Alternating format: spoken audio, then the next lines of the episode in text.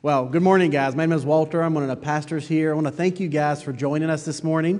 Uh, we're going to be continuing our study of First Peter today, and today uh, we've picked a bit of a doozy. Uh, we're going to do an entire chapter in one sitting. Uh, so, what that means is, I hope you packed lunch because we're going to be here for a little while. Uh, for those of you that weren't wise enough to do that, uh, well, there are snacks in the pews for you. I'm kidding, they're not. We don't have that kind of stuff here. But with that in mind, uh, we are going to be looking at all of chapter 4 today. And as we look at this chapter, uh, when we're, we're beginning this passage and, looking at what God's doing here, as we're looking at 1 Peter, you know, the title of this series is Sojourners. And as we've been looking at this, Peter has been writing to the early church, and he's writing to a church that is experiencing persecution. He's writing to a church that is in a difficult climate, one that is hostile to the Christian faith. Uh, if it doesn't sound like the era we live in, I don't know what rock you've been living under the past 20 years, but that's a very similar climate to what we live in today. Uh, as he's writing this, the first few chapters, as, as, he's been writing, he's been writing about who we're to be. He's been talking through this, this theoretical practice of how does it mean to follow Christ in this world? What does it mean to live like him in a hostile age? And as we get into chapters four and five, he begins to take a transition from the theoretical, if we can ever say scriptures are theoretical, of how do we live, how do we think, to the what do we actually do with these things? What does this actually mean for our day to day lives? It's one thing to say, I believe these things, I assent to these things, I trust these things, but what does it look like to actually apply these truths in our day to day lives? And so in chapter 4, Peter, as he writes through this entire chapter, is talking about the calling of a Christian. He's talking about the callings that we have, you and I, as individual followers of God. And what does that look like to actually take the things that he's been writing and apply those to live and work in this world today? And so, all of chapter four is really him talking about how we're to embrace this calling of Christ, how we're to live in this world and walk in a manner that is worthy to the calling to which God has called us. And so, with that in mind, uh, I want to ask you guys, if you would, to stand with us as we read chapter 4. Uh, we're going to read all 19 verses, and then you guys will have a break, I promise. Uh, but if you would, would you stand with us as we read God's word? Beginning with verse 1. Since therefore Christ suffered in the flesh, arm yourselves with the same way of thinking. For whoever has suffered in the flesh has ceased from sin, so as to live for the rest of the, of the time in the flesh, no longer for human passions, but for the will of God. For the time that has passed suffices for doing what the Gentiles want to do, living in sensuality, passions, drunkenness, orgies, drinking parties, and lawless idolatry. With respect to this, they are surprised when you do not join them in the same flood of debauchery, and they malign you. But they will give account to him who is ready to judge the living and the dead. For this is why the gospel was preached, even to those who are dead, that though judged in the flesh the way people are, they might live in the spirit the way God does. The end of all things is at hand. Therefore, be self controlled and sober minded for the sake of your prayers. Above all, keep loving one another earnestly, since love covers a multitude of sins. Show hospitality to one another without grumbling. As each has received a gift, use it to serve one another as good stewards of God's varied grace. Whoever speaks as one who speaks oracles of God, whoever serves as one who serves by the strength that God supplies, in order that everything God may be glorified through Jesus Christ. To him belong glory and dominion forever and ever. Amen. Beloved, do not be surprised at the fiery trial when it comes upon you to test you, as though something strange were happening to you but rejoice insofar as you share Christ's sufferings, that you may also rejoice and be glad when his glory is revealed. If you are insulted for the name of Christ, you are blessed, because the Spirit of glory and of God rests upon you. But let none of you suffer as a murderer, or as a thief, or an evildoer, or as a meddler. Yet if anyone suffers as a Christian, let him not be ashamed, but let him glorify God in that name. For it is time of judgment to begin at the household of God. And if it begins with us, will, what will be the outcome for those who do not obey the gospel of God? And if the righteous is scarcely saved, what will become of the ungodly and the sinner? Therefore, let those who suffer according to God's will entrust their souls to a faithful Creator while doing good. If you would, would you pray with me? Father, we are thankful for you today.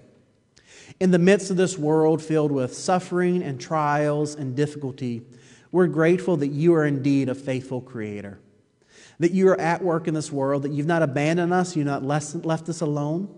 that you're still at work in our lives and our world. So, Father, today we pray as we look at these verses, will you show us the truth that is here? Will you show us the, the power of the gospel to transform our hearts and minds? Will you show us the way that we're to live and how to embrace our calling in this world so that we may live life like you? Father, we are thankful for the things that you're doing, and we pray these things in the strong name of Jesus. Amen. You guys may be seated.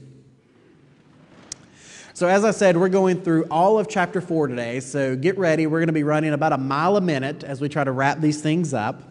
But our first point, uh, as we're looking at the first few verses, is this that we are to embrace your calling to suffer in the world.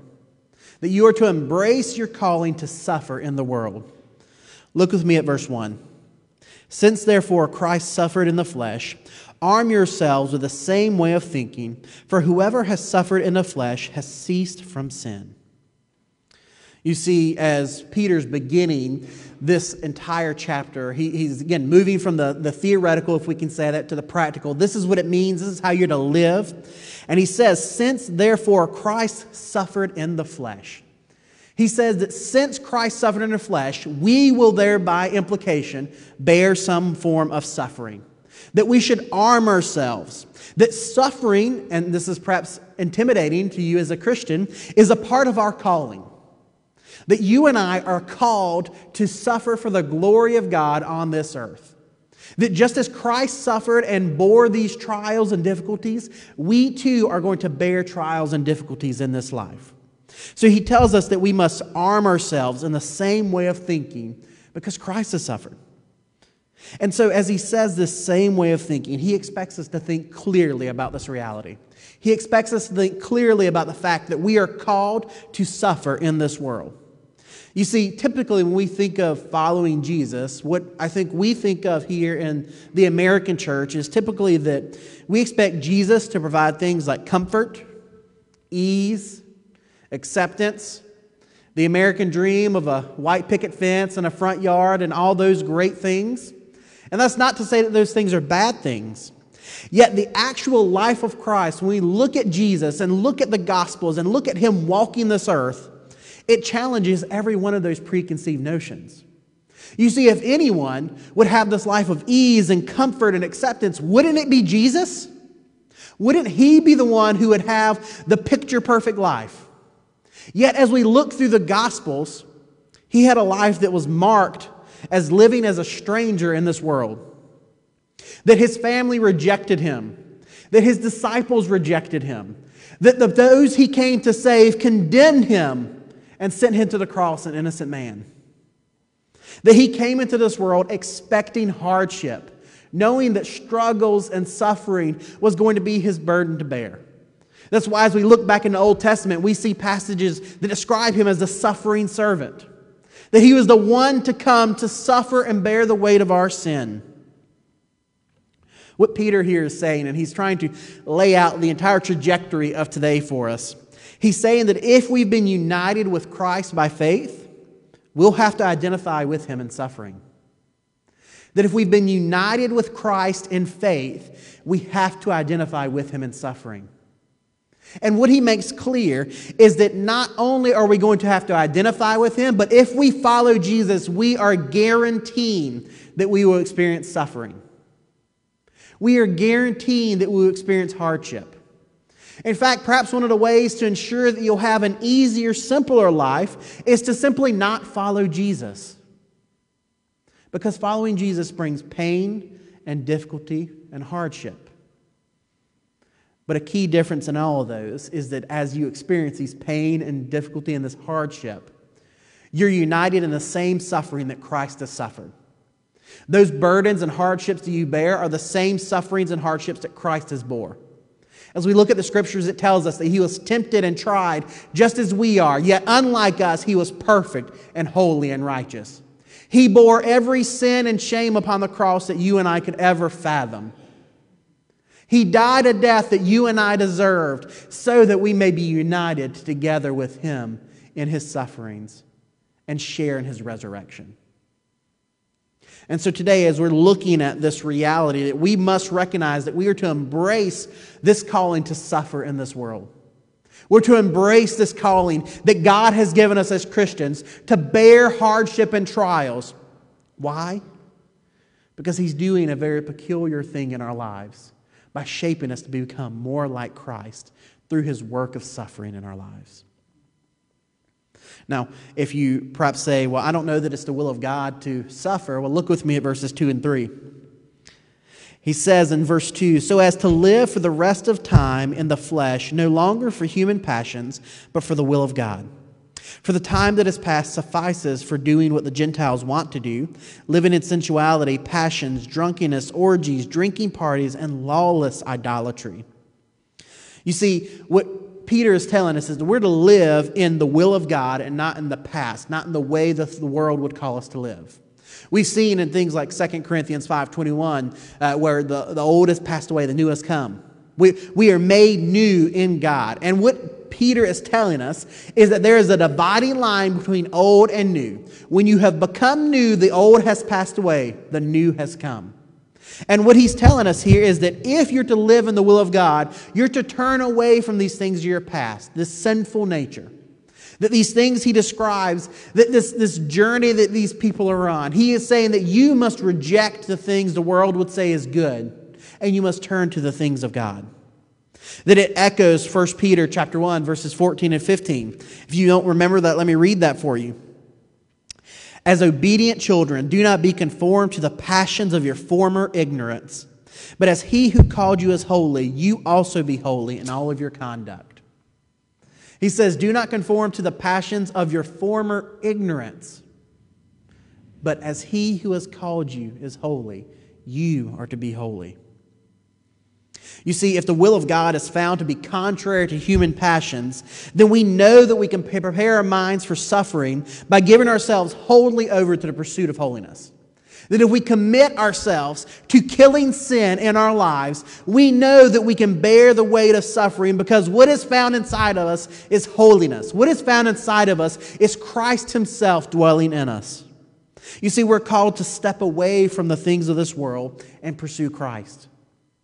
And so, as Peter says, we're beginning to wrestle with this idea that we're called to suffer. He says, if you're called to suffer, you must commit your heart to holiness. That if you're called to suffer, you must commit your heart to holiness. Because one thing I'll assure you is that in the midst of your suffering and your difficulty, and we all have faced it and we all will face it, the reality is that the one thing that will be our anchor in the midst of this is Christ and His goodness. The one thing that will be our anchor in the midst of these difficult times will be Christ promising that the inheritance that we have received from Him, that anchor, that glory that's going to come, that is how we get through this, knowing that this day is hard, but that sweet day is coming where we rest with Christ in heaven. That day when we grasp the fullness of eternal life and dwell with God. We know that day is coming, and so we eagerly await and yearn for that day to come, knowing that these hardships are but a momentary affliction in light of eternal glory. That this is how we prepare for suffering by knowing that there is something greater to come. Now, Peter believes that this preparation for suffering is going to have some personal cost. We're going to bear some, some weight, if you will, here in this. Look with me at verse 4. With respect to this, they, referring to the Gentiles, these non believers, are surprised when you do not join them in the same flood of debauchery and they malign you. But they will give account to him who is ready to judge the living and the dead. For this is why the gospel was preached, even to those who are dead, that though judged in the flesh the way people are, they might live in the spirit the way God does. You see, this is going to lead to some real, specific personal cost. One of the realities is that our actions, our preparation for suffering, our living and embracing this calling to suffer, is going to lead the world to be very surprised by who we are. If you've lived in this life, one of the realities that we see is that Christians are generally misunderstood. That we typically are more known for the things that we're against than what we stand for. And much of that is on us. Let's be very clear. We own a weight here, we have to own it. Yet, we are misunderstood by the world. The world doesn't understand the things of Christ. How can they? They're lost, they are ignorant of the things of Christ. They look at us and they think that we're a bunch of freaks and weirdos. Yes, they're right, but we're found in the Lord, and that leads to us to live a fundamentally different life than the rest of the world. This also means that we're going to be condemned, that we're going to bear a weight of criticism and ridicule from the world. Let me be very clear about this. The reality is that we are going to have people look down upon us and make fun of us and say negative things about us because we follow Christ. That if you're not getting condemned, I will t- put money on it, you probably don't know any lost people. That if people aren't saying that you live in a weird, unique, funny way, you probably don't know any people who are far from God. And what you need to do is step out of that Christian bubble and encounter people who live and think differently. And what you'll find is that some people are okay with this, and others are ardent enemies and against anything to do with the things of Christ. Now, he also tells us that the, our actions are going to lead the world to malign us. That is, they're going to speak critically and ill of us. We look at this course of actions here. First, we're condemned, then we're maligned. If we identify with Christ, we are going to be hated. Let's be very clear about that. If the world would hate a perfect, sinless Savior, they will hate his imperfect, sinful people. Plain and simple. That it's even been said by many theologians that when we accept Christ and the Holy Spirit comes dwells inside of us, that we now bear this target on our back, that this Holy Spirit is this image of the little Christ inside of us. And when the world, when Satan and his forces look upon us, they don't see Walter or you or anyone else. They see this image bearer of Christ. And that drives Satan and his forces angry. That drives them wild. When the world looks upon us, they look upon us and see image bearers of Christ. And these people who are in rebellion, who are in lawlessness, who are against the things of Christ, who are actively rejecting God, will actively reject you and I. The reality of this is that if we identify with Christ, we are going to be hated and condemned. Now, to be fair, the truth of our persecution that we'll face is mostly verbal. That you and I don't bear the weight of having to hide who we worship, that we don't have to, like the video we watched, keep our identity secret so that people outside our immediate circle don't know that we're a Christian. That we're not going to be hunted down in the streets and have to flee as refugees because we follow Christ. That day may very well come here in America, but that day is not here today. And what we see today is that what we experience typically in persecution is verbal harassment. I don't like the things you like. I don't believe the things you believe. You're an idiot. Who are you to think these things? You believe in a fairy tale. And the reality is that though that is not as hard as what many of our brothers and sisters around the world face, we still have a certain weight to bear there. Because let's be honest, you know, you've heard the saying, sticks and stones may break my bones, but words will never hurt me. What idiot said that? The most painful things in our lives are because words have been said to us. We've forgotten the broken bones and the, and the physical issues. But the words are the ones that we bear, those are the real scars. And I won't make light of it and say that our suffering is in any way like that which our brothers and sisters are dealing, but we do have a weight and a suffering and to some measure persecution we will bear. Yet, in the midst of all of that, what Peter reminds us of in verses 5 and 6 is that vengeance will be the Lord's. We don't need to provide judgment upon this world because it stands condemned already. The world is condemned by its own sinful actions. Individual people who are in rebellion against God and His commands are condemned already. There's no position, no necessity for us to provide condemnation upon them. Certainly, we call out sin where sin is found, and we condemn that and that sinful action. But we are not here to condemn the world because it has been condemned already. What we are to do is to trust God and to wait for Jesus to set all things right at his coming, his second coming.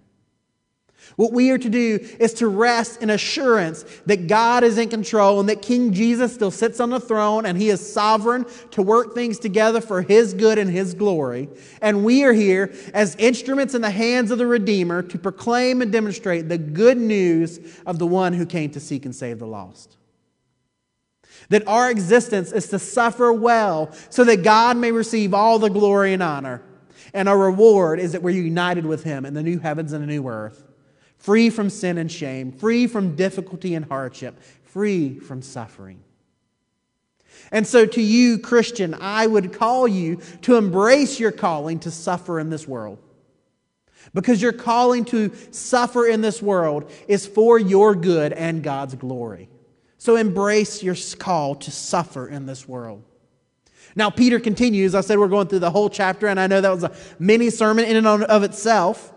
But he continues with the next few verses that we're to embrace our calling in the church. That is, you as a Christian, you have a calling to be a part of a local body. Look with me at verse 7. The end of all things is at hand.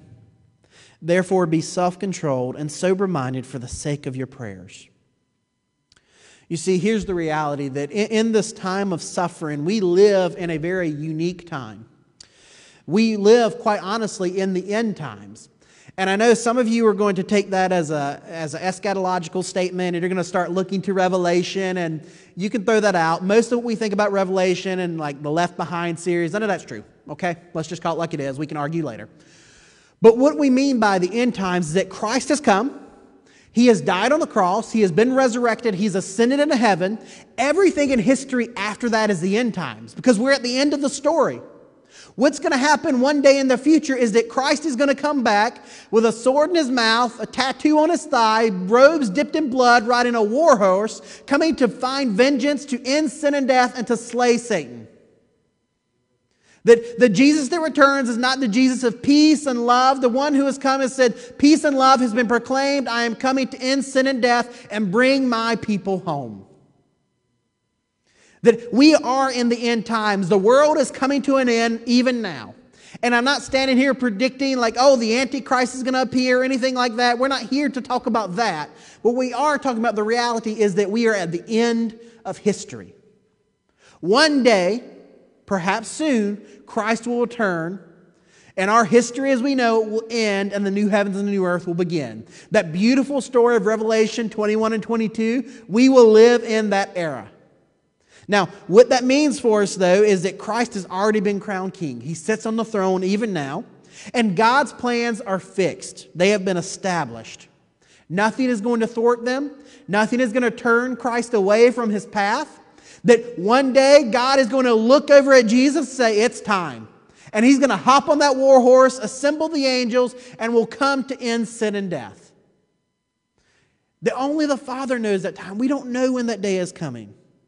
But yet, we know as we look at Scripture that perhaps the only thing that is keeping Jesus from returning is God's plan.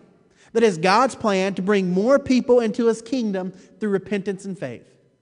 You see, many theologians believe as we study the scriptures that when Jesus is going to return is when every nation on the earth has been reached. That is, every people group has been reached with the gospel. And so, if we indeed believe that we desire to see Jesus come back, that means we must be more passionate, more committed to proclaiming and de- demonstrating the gospel, not only where we live, work, and play, but around the world. That if you're going to say, Come, Lord Jesus, that first begins with a Do you know, Lord Jesus? That the reality is, is that Jesus will return when his glory has been spread across the earth and people from every tribe and every nation know of Jesus Christ. And so God, in His goodness, is holding back the tide of Jesus and the angels coming to end sin and death so that every man, woman, and child will have multiple opportunities to see, hear, and respond to the gospel of Jesus. You see, the goal of history is that Jesus will reign forever and return in judgment to establish his kingdom on earth forever. You see, it's this impending return that must have us asking, how are we to use the time we have left? Because God willing, I'm 31 years old and I'll have another 50, 60, maybe 70 years on this earth. And so the question that I must ask is God, the time that I have left, whether it is one day, one year, or 50 years, how can I use it for your glory and for your honor? How can I use it in such a way, serving the local church, that you get all the honor and glory? You see, it's this, this question, this idea of the end times, knowing that time is coming to an end, that must have us wrestling with these ideas of things like being self controlled and sober minded. You see, we're to live, we, we're not to live as we're trying to escape something. I know that you work with people like this, that uh, they, they live for the weekend, as the saying goes. That their goal is to put in their 40 hours and go home. Their goal is not to bring honor to anyone, but to get their paycheck and to go out the door. They're trying to get away from the humdrum of life and go enjoy themselves and live life. The reality is that we are not to live in that way. That God has uniquely positioned us so that we can make a difference where we live, work, and play. That He has placed you where He has placed you because you have a purpose and a mission there. You and I are to live differently than the world. We're to act sensibly to the end of the world. If you can imagine this with me, if the you know, radio station, the airwaves, TV were to all come up and say, the world is going to end next week, what would happen? If everyone believed that, it would be chaos, right? I mean, anything and everything would be happening. People would want to go buy this item and have this for one last time. They want to go experience this. They want to go drive that or do this. It would be complete chaos and anarchy. Yet we live in a time where we know the end is coming because we as Christians know Christ is returning. And in this, we're to live and act sensibly with the end of the world coming. We're to recognize the end is coming, and we're not going to spend the last days we have trying to buy the nice car and drive it around as long as we can, but rather, we're going to spend our lives as currency in the hand of God that we're going to put a blank check on the table and say, God, wherever you will write this, wherever you will send me, I will go. Whatever you will call me to do, I will do. I have but one condition that whatever you send me, whatever you ask me to do, you do it so that you receive all the glory and honor. You see, the point of all this, as he says here, is that we do these things for the glory of God. We do these things so that our prayers may not be hindered. He tells us here in the end of the verse that as we talked about from 1 Peter chapter 3 verse 7 earlier, that sometimes when we get our priorities out of whack, God will then hinder our prayers so that we can get our eyes set back on him and go, "Oh, I've been off track. I need to get back to where God is calling me." God is telling us right here in this verse that we should also behave in such a way that we live this way so that our prayers are not hindered. That if our prayers are being hindered, it's because God is trying to get our attention and say, hello, there's something wrong here and you need to correct yourself. Now, Peter continues on in the following verses, and again, he's talking through some ways we're to live and how we're to embrace our calling in the midst of the local church, right? He says in verse 8, above all, keep loving one another earnestly, since love covers a multitude of sins. Show hospitality to one another without grumbling. You see, one of the unique realities of our lives is that we're called to show love and hospitality to one another. That this is an express command. When you break down the Greek, this is a command. This is Peter saying, You are to do this. And so Peter is desiring for this love to spread through the churches that he's writing to. Remember, he's writing First Peter to a group of churches and what we would think is modern day Turkey right now, just kind of writing a broad letter to these churches of this is how you're to live, this is what you're to do. And even as he's writing it to the early church, he's still wanting the same thing to occur in our lives today. That he wants us as a local church, as people of God who've covenanted together as a faith family, to love one another and to demonstrate hospitality. Why? Why would this be the case? Well, first and foremost, love is an indicator of who follows Christ. Love is an indicator of who follows Christ. I'll, this won't be on the screen, I'll read this for you, but John 13 35 says this By this, all people will know that you are my disciples if you have love for one another. Point blank, Jesus makes it very clear, because that's straight from the words of Jesus' mouth, that makes it very clear that if indeed you are a follower of Christ, you will love one another. You will love those who are part of your faith family. You will love those who are fellow members of a local church. You will love those who are Christians. Yes, there is a love for the lost implied in there too, but first and foremost, you can't love those who are far from God if you can't love those who are in the family of God. And plain and simple, Jesus tells us the world will know that you're my disciples by how you love one another. Now, yes, that's an indicator of following Christ. Yes, that's something we're called to do. But it's also a tool, as Peter says here, to keep us from sin. You see, he says, since love covers a multitude of sins. And what I mean by this is, is this tool to keep us away from sin is I just need to ask you a question. Are you nosy? Are you nosy? Now, you probably think I've lost my mind and you're wondering where we're going with this, but here's the real question Are you concerned with what's happening in the lives of your fellow believers? Are you asking how things are going? Are you asking what they're struggling with? Are you asking how you can pray for them? Are you sitting and listening intently to your li- the fellow believers around you? Because you see, the way that this is going to keep us from sin is if you and I are committed to love one another so deeply that I'm going to come up to you and I'm going to hear what God is doing in your life. And when I hear that you're straying into sin, I'm going to tell you, slow down. You need to stay away from that. This is a problem.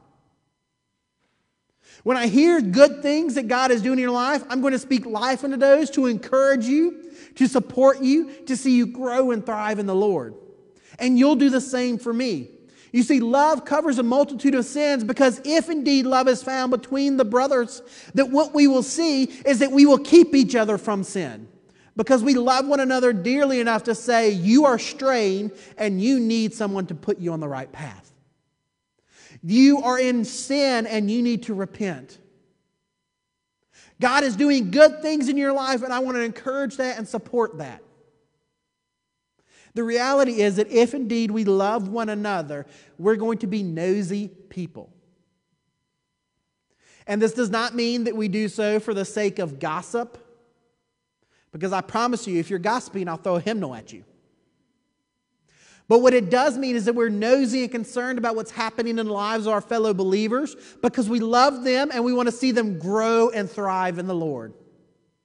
That we are concerned about what's happening in their lives because we want to see them stand before Christ and let them hear, Well done, my good and faithful servant. Just as we desire that for ourselves, this love means we desire that for others. And so, if indeed we're to love one another, this means we're nosy and we care about what's going on in each other's lives. Now, this love should also lead to this idea of hospitality, that we should care for one another and for those around us. Now, you might hear hospitality and you immediately think, well, this means I've got to host people in my home. And yes, in some respect, it does mean that. Like, yes, you, you have to have people in your home sometimes. That's just the nature of it. But it's beyond that. What this means is that we care about those who are around us. Where we are positioned within our local church, that means we go out to lunch with people. We care for one another. We hear of burdens. We not only pray, but support them in the midst of their difficulties. What this means is that where we live, work, and play, these places that God has positioned us, we care for those that are around us. You've heard us talk about this idea of neighboring, of just loving your neighbors as Christ has loved the church. What a beautiful picture that we see right here that hospitality means that you're committed to your neighborhood, those around you, growing and thriving in the Lord. That maybe they don't know the Lord yet, but you're willing to love and serve them in such a way that they would come and see the glory of Christ. You see, this idea of hospitality means that we are just simply taking our love for one another and putting it into action. That we are taking this love for one another and we're proclaiming to one another that we love and care for you. I'm here. What can I do? I, I just think of uh, Frozen 2. My daughter loves Frozen. And in one of the climactic scenes, you have the, the gentleman, Hans, who comes up to Anna and says, In the moment of climax, the moment of difficulty, I'm here. What do you need? He's not here to be the hero. He's not here to be the savior. He's just saying, I'm here. What is it you need? And so, as we think about this reality that we are to be that same way, we're to step foot into positions of difficulty and hardship and simply say, I'm here. What can I do? That that is the measure of love and hospitality for one another, that we would enter into messy, difficult situations and embrace them. Now, what Peter is telling us here is that he's proclaiming that the end is at hand. He's telling us that these, this time, this end of history is coming. So rather than panic, he says we're to be sober minded. We're to be known for earnest and sincere love, that we're to show hospitality to one another. And in verses 10 and 11, he tells us we're to serve one another. Look with me at verse 10. As each has received a gift, use it to serve one another as good stewards of God's varied grace. Whoever speaks as one who speaks oracles of God, whoever serves as one who serves by the strength that God supplies, in order that in everything God may be glorified through Jesus Christ. To him belong glory and dominion forever and ever. Amen. You see, what he's telling us right here is that we are called to serve one another with the gifts we have. He doesn't give us an exhaustive list of spiritual giftings, right? He just kind of gives us two broad categories, right? These two broad groupings. First, he gives us this idea of speaking. You see, the reality is that some of us are called to use gift of speaking to bring glory and honor to God. You know, we typically think of this as things like preaching and teaching, right? Not everyone is called to this task. Some of you are thinking, if you told me I need to stand in front of someone and preach for 40 minutes, I would die be like a fainting goat, hit the ground. We're not going to do this. I get that. It's okay. Believe it or not, I'm an introvert. None of you believe that, I know. The reality of this is that some of us have this gift of speaking, that some of us will be called to preach and to proclaim the good news of the gospel in an environment like this. Others will teach. There'll be things like Sunday school, DNA groups, smaller things like that, right? Where you're going to be in a smaller environment. But not everyone has that gift, okay? he also tells us that there's this broad gift of serving, right? All of us are called to this because all of us, in some way, can serve. Maybe you're terrible with words, but you know what? You can still serve. The reality of this is that as we think about serving, what we typically fall into is we start thinking of things of physical service, right? And yes, let's be honest, some of what we talk about as service requires us physically to be there doing things, that there's no way around that. That is some element of it. Yet, not all service to the church and in the church is a physical action, right? Not everything requires you to show up and stand up for three hours. Not everything requires you to physically do something. This is what I'm thinking of. Things like prayer, encouragement, and so many other things can take place at a distance, even if you're physically limited. That as we think about the realities of service, that every one of us is called to serve in some way. And the question for you and I is to wrestle with well, how can I serve? What can I give of what you've given me, God? Because I recognize the reality that some are more physically limited than others. That's just the nature of it, okay? The reality is that I'm not going to go try and lift 300 pound box, but Pastor Brian, who is the weightlifter in the family, is going to try and do that. I've seen him try to lift heavy things. It's kind of funny, too. He turns red. You should watch it, it's great. But the reality of it is that Brian has some skill sets there that I don't. And so, what that means is he's better positioned to use his skills. But that doesn't mean I don't serve. That means I serve in other ways. That means I use the skills that God has given me to bring honor to his name by doing other things. And so perhaps you're here saying that I am not as young as I once was. I don't have the abilities that I used to have. My question for you is not what have you lost, but what has God still let you keep? And what can you do with what God has let you have? Because here's the truth of it that if indeed that we know we've only got, you know, eh, 70, 80, 90 years to live on this earth, what are you going to do with the time and the skills God has given you to continue with? What are you going to do with the skills and giftings that you still have? How can you be of service to the body and to those who are far from God with what you have? You see, the natural outcome of our time as Christians is that in this world, we're to give everything we've got so that God may be glorified and honored. And yes, I recognize that some of us physically have more to give than others, but that doesn't mean that you're not to give. Now, as Peter is continuing in this, we've got a few more verses to look at. And he's talked about that we're to embrace our calling to suffer in the world. He's talked about how we're to embrace our calling to the local church. And now he's concluding with another talk about suffering. We're to embrace your calling to suffering and to judgment. Look with me at verse 12.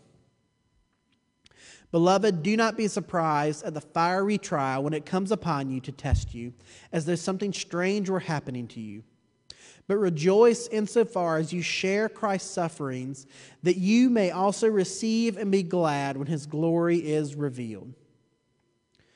You see, Peter begins this last section uh, of this chapter by making a direct connection between suffering and eternal glory. You see, Jesus knew that the eternal glory of Christ could only be established by suffering on the cross. He, he knew that, plain and clear, that the Garden of Gethsemane makes that clear, where he tells us, Father, if there is any other way, let us do it, knowing good and well that the only way for the weight of our sin and shame to be paid is for a perfect, holy, righteous man fully man and fully God, to go to the cross, to die the death that you and I deserved, to bear the weight of our sin and shame, so that we may have life eternal if we trust in Him. He knew very clearly in the garden that that was the only path forward. And even as he cried out to God, Let this cup pass from me, he was content with the answer being, This is yours, my child.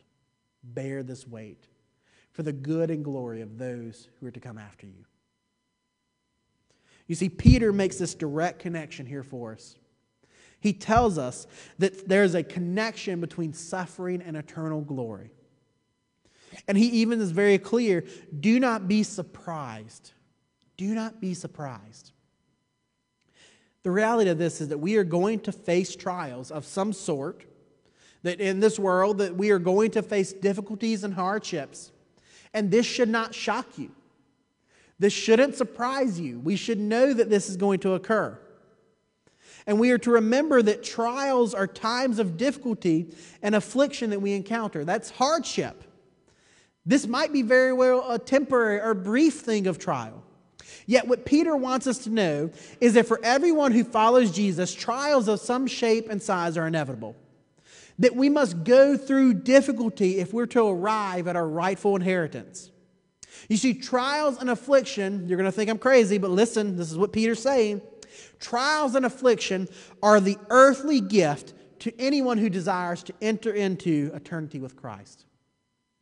That if you want to have eternity, you must go through sufferings. Not only that is if you want to have eternity, you must go through sufferings. The sufferings you experience are a gift from God to shape you and push you into eternity. He continues in verses 14 and 15. If you're insulted for the name of Christ, you are blessed because the Spirit of glory and of God rests upon you. But let none of you suffer as a murderer or a thief or an evildoer or as a meddler. You see, continuing this theme, you know, we're to not think it strange if we suffer from the Lord. He's just continuing this thought we find in verse 12, and ultimately we see that it's not abnormal, it's not unusual for us to suffer for the Lord. Yet the reality is that we tend to struggle when suffering and difficulty happens in our lives. That we act as if God has abandoned us in those times of hardship. And let's be very honest with one another, let's, let's be open. That's what we do. We wonder where God has gone, right? We act as if He's abandoned us. Yet, Peter points out, verse 14, that if you're insulted for the name of Christ, you are blessed because the Spirit of glory and of God rest upon you. I think it's a unique truth that in our times of difficulty and hardship, we think that's when Christ has abandoned us, when God is nowhere to be found. Yet Peter would say that's when God is closest to you. That when you are experiencing the most difficult, hardest parts of your life, that is when God is at his closest to you.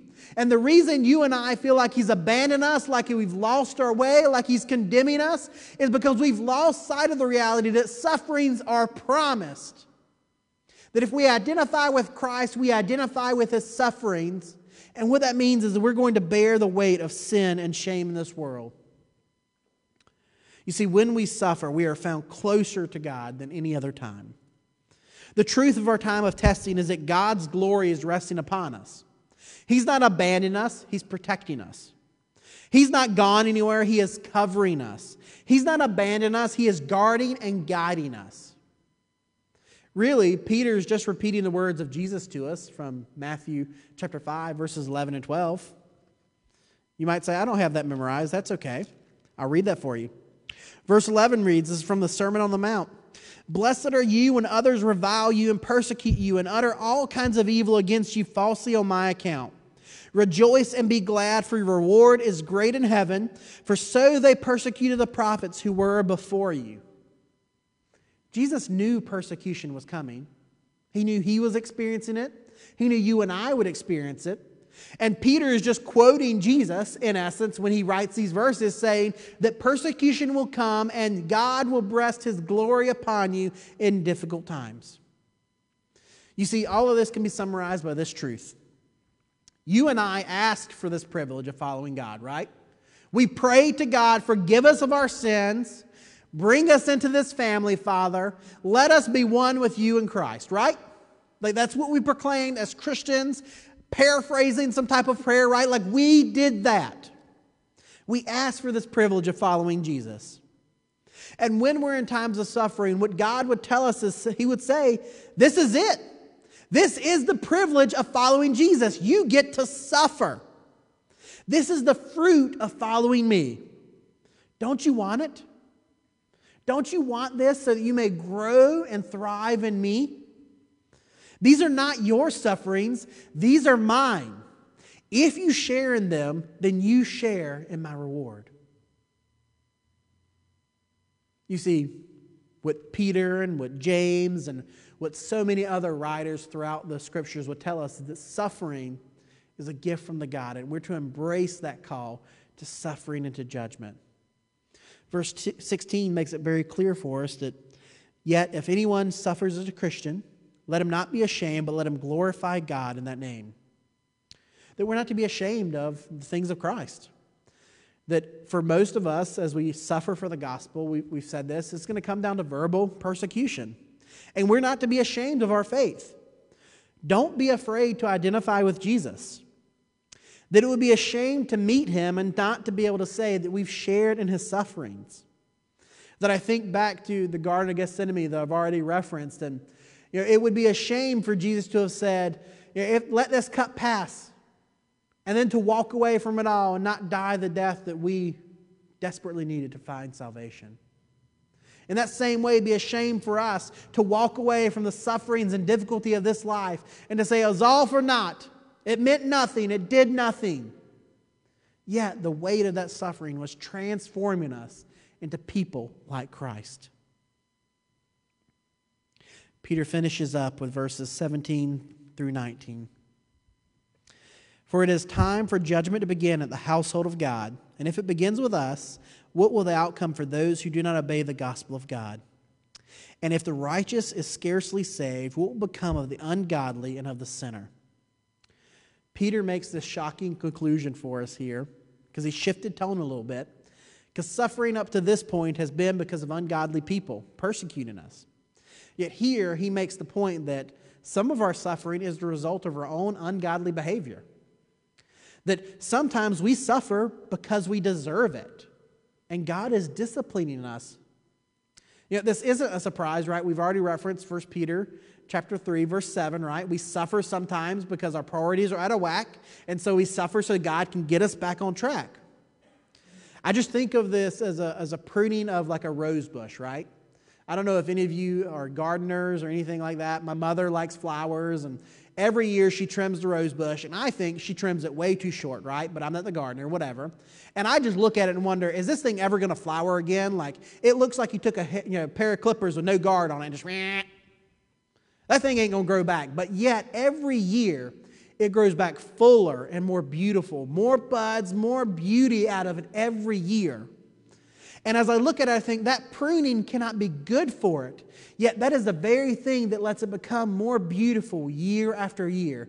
That pruning, that shaping, that cutting, that trimming, that makes it more beautiful each year.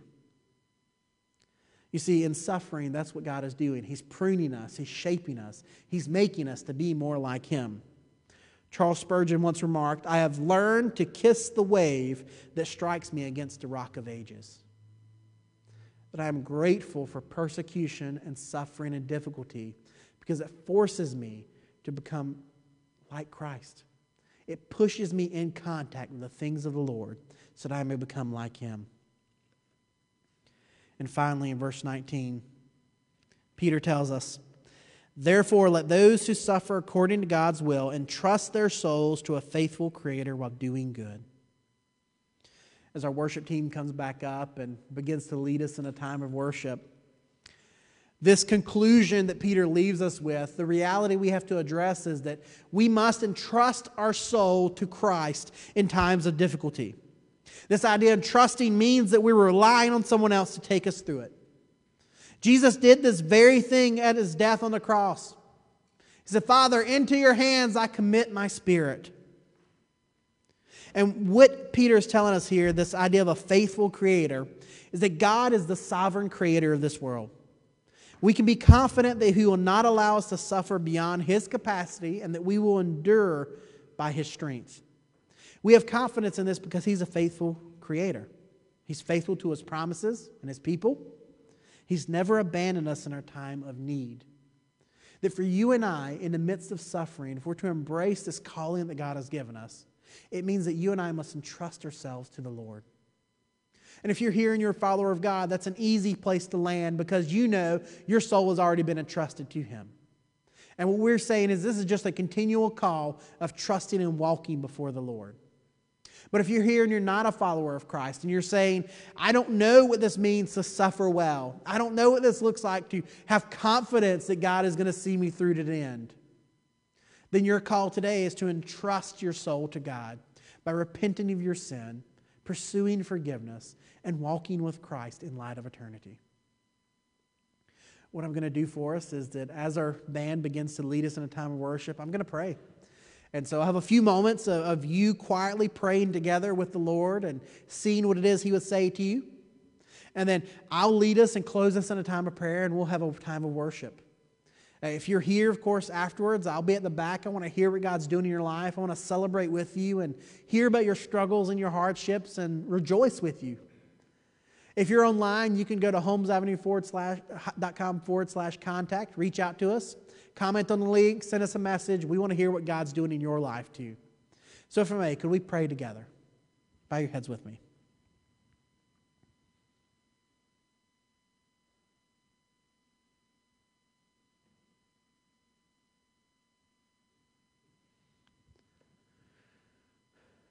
Father, we are grateful that you are a faithful creator, that we can rest and that you are the God of the promise, that you have made so many promises to us that you have never not fulfilled, that you are the Lord of the universe, that what you say will happen comes to pass. And Father, it is that sovereignty, that holiness that we lean upon, that we trust that you are at work in our lives. Father, for those of us here who are believers, we rest in that sovereignty and know that the suffering we experience is meant to bring us closer to you, that it is intended us to make that time in eternity with you that much sweeter. Father, for those that are here that are not believers, who are lost and do not trust you, who are in rebellion against you, Father, convict them of their sin. Let them see that they are separated from a holy God by their sinfulness and unrighteousness. And may they repent of that sin and turn to you and receive the free gift of grace, forgiveness and mercy that you offer, holiness that you provide, and eternal life. Father, we are thankful for the things that you're doing. And we pray that in this time of worship, we bless your name. We make much of your name by singing clearly these truths, these gospel truths that we believe. Thank you for the things you've done for us. We pray these things in the name of Christ. Amen.